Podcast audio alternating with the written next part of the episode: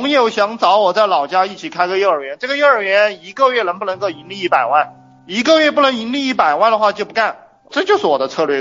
那如果现在赚不到100万，过2年3年这个幼儿园能不能够赚到100万一个月？赚不到100万，我跟你搞毛线啊，对不对？很难，对不对？你赚个鸟毛100万。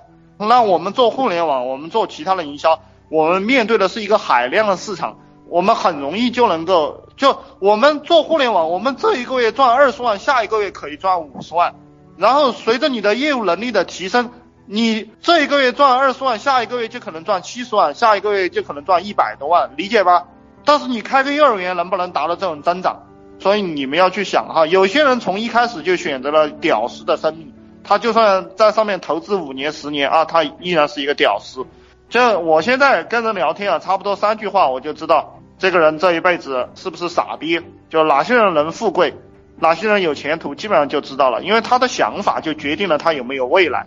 你还别不服，我告诉你，服不服啊？服的打个8，听懂我这个话，服的打个8，就是你所想的，你思考的那一点就决定了你是一个屌丝。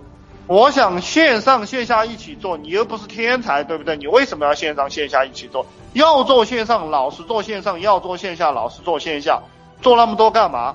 我们要聚焦聚焦再聚焦，这个是史玉柱讲的，把一个细分的环节再把它细分，把再细分的东西再细分，抓到里面最赚钱的那一点，然后把精力就去做那个最赚钱的那一点，其他的都不管。